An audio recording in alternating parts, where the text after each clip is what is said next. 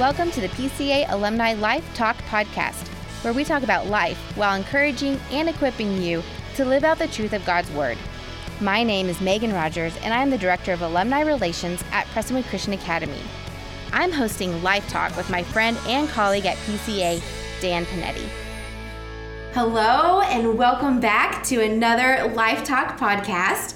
Um, we are so excited because we are here today with Christine Tang, a 2008 PCA grad. Which it doesn't seem like that long ago. It really doesn't. I, I, saw you and I was thinking, oh yeah, Christine was just here, and she's like, it's 2008. Yeah, and everything's different. The whole school's different, so I don't even know where to go anymore. It is. We have new middle school, new black box theater, all these yes. things. So yes. you know, other alumni who are out there and haven't been back need to come. We need to show, give you a tour. Come Any on alumni, back on campus. Yeah, it's awesome. We We'd love to have you. Yes. Yes. And now that COVID, we're kind of moving past right COVID, and things oh, are opening up a little bit. We so. are. PCA is a no mask zone here. Crazy. So crazy. Come and breathe.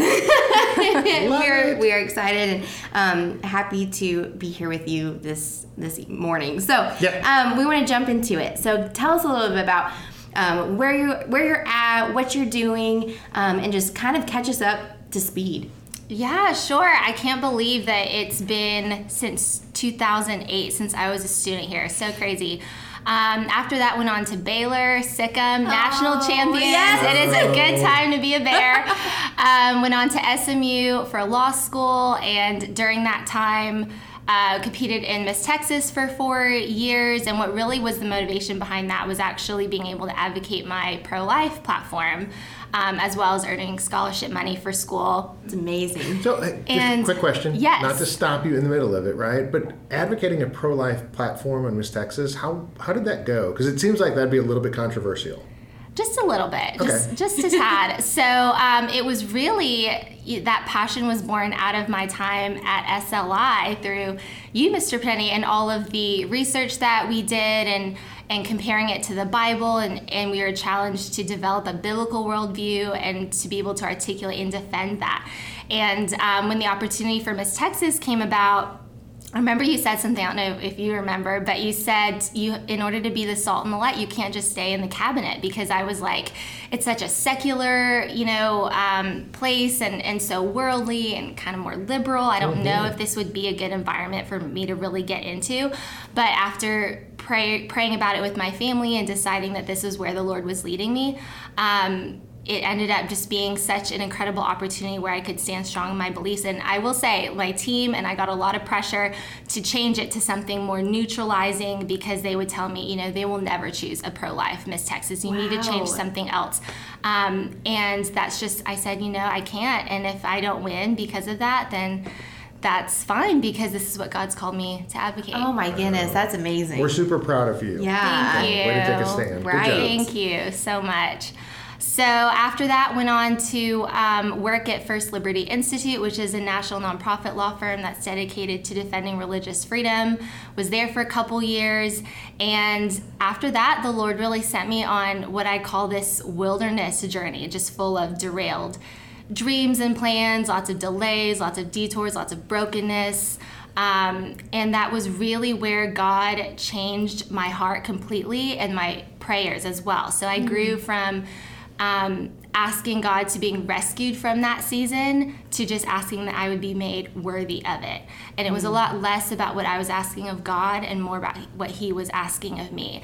And so that just completely changed the trajectory of my entire spiritual life. Um, I say that it went kind of from like a walk with Christ to like this gross, sweaty sprint, just completely, um, completely you know, I, there's such a big difference between knowing a lot about God and knowing God and hearing His voice and being able to discern His voice clearly and frequently.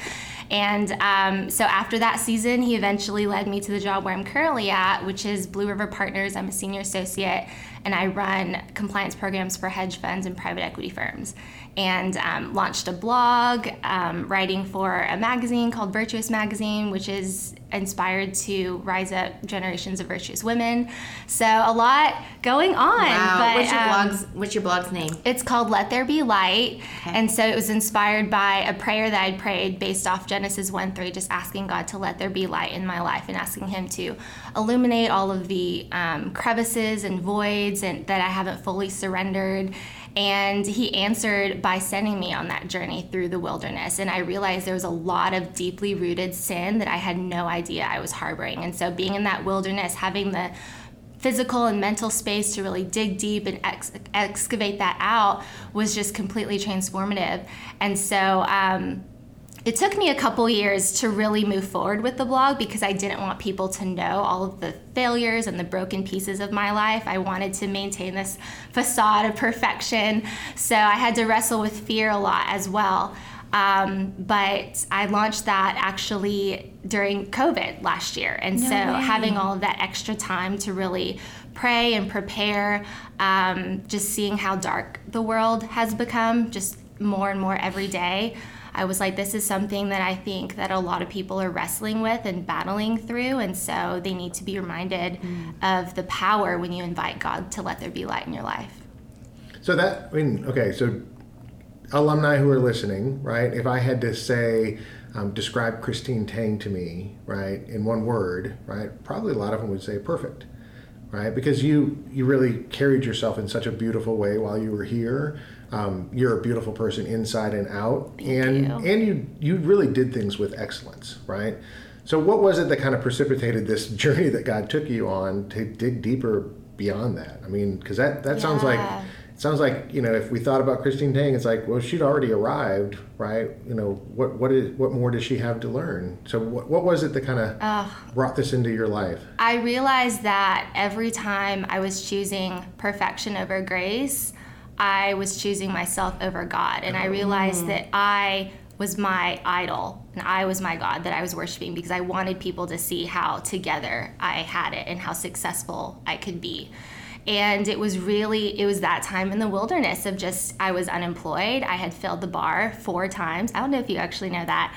Um, and it was, it was humiliating and it was so humbling. And I was like, everyone I know else has passed the bar. And um, here I was first runner up to Miss Texas two times, which for a long time I viewed as a double failure. A lot of people would congratulate me and say that that's something to be so proud of, and I just viewed it as a two-time failure and um, you know being single for a really long time all throughout my 20s when everyone else seemed to be getting married and, and moving on and so that was just a really hard season where i felt like it was it wasn't just broken pieces it was like jagged pieces reduced to dust like all over the floor but the beauty of that is that god picks up the dust just like how he did in genesis breathes life into it and creates something completely new Wow. and um, so he really had to work with i'm still working on it i'm, I'm a recovering perfectionist and um, just dismantling that identity and what really changed for me was i took this class called perspectives Oh yeah. Yes.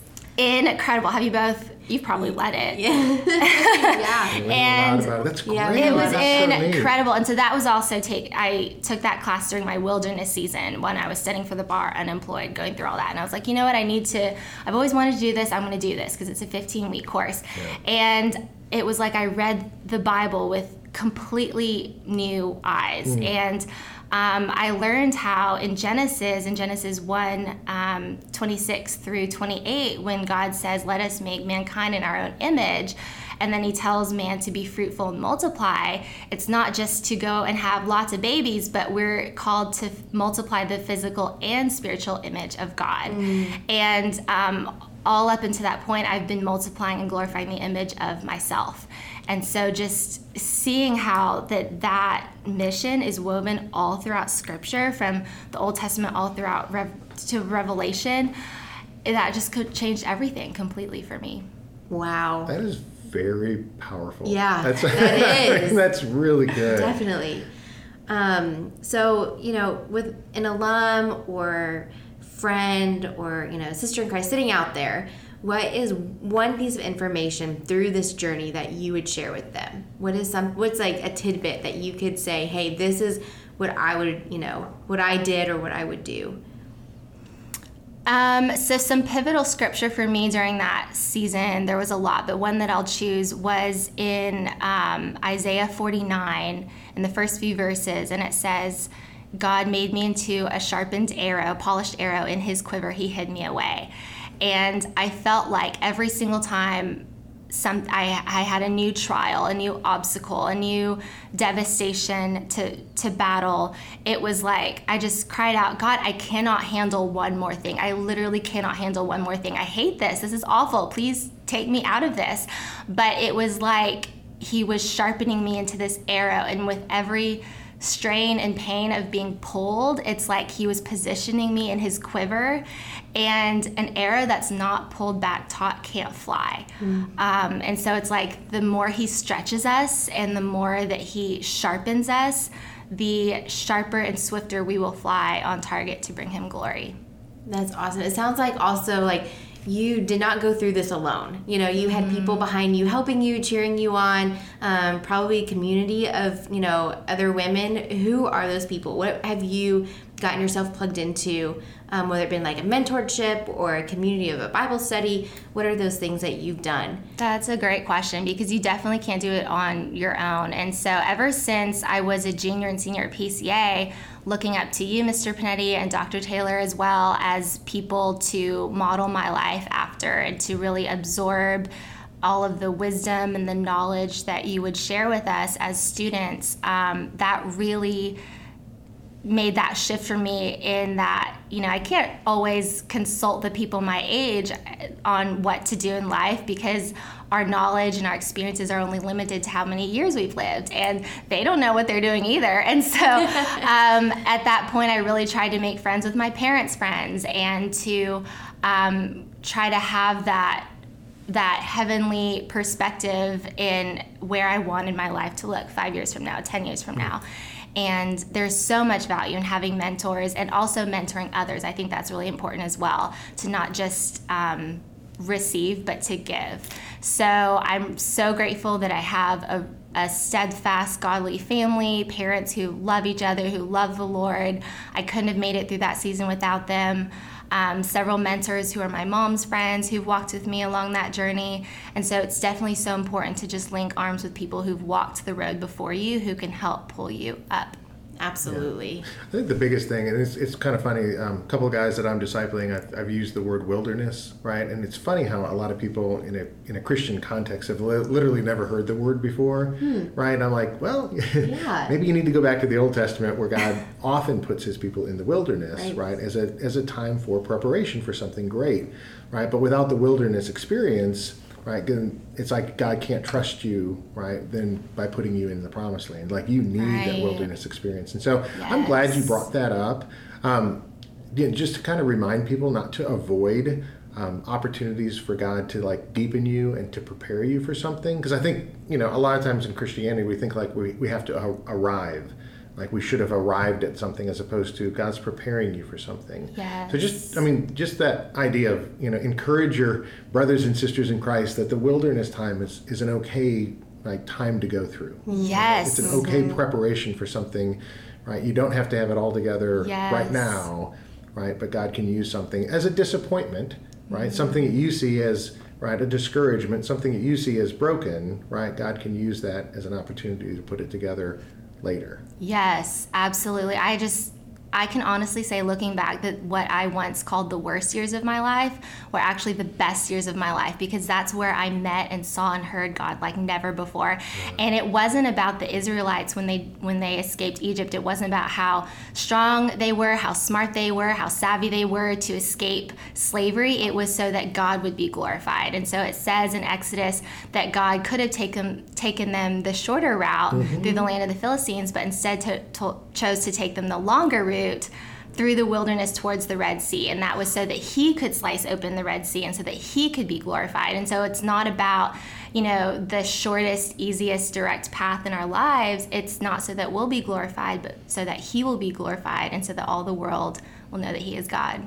Well, that is, Oh, a, that is a great that is message. so powerful. Right. Remind everybody where can they check out your your blog? Yeah. Um, it's called Let There Be Light, and so the website is lettherebelightblog.com. That's awesome. Um, is there anything right now that you are reading for yourself? Um, you know, personally, spiritually, is there anything that you are you would recommend out there to others?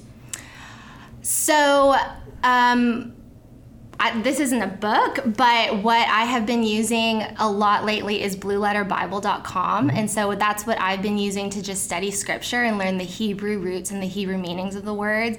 And it is so incredible. I think I'm actually wearing it right now, but my word of the year is consecrate. And so I had a necklace made with the Hebrew characters. That's um, awesome. And so just being able to connect the dots in a, in a way. And what I love most about it is because it's a tool that I can use to just for the Lord to teach me. And I think that devotionals are so great and Bible studies are so great, but nothing beats hearing directly from the mouth of God. Yeah. That's awesome. And memorizing scripture, Mm-hmm. which you have done a lot of.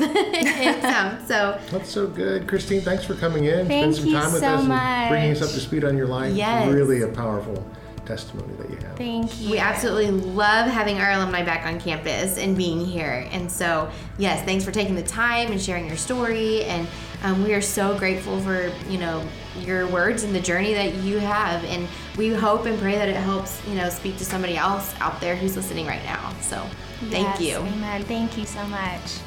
Thank you for joining us today on Life Talk, where we talk about life while encouraging and equipping you to live out the truth of God's Word. Until next time, let your life talk.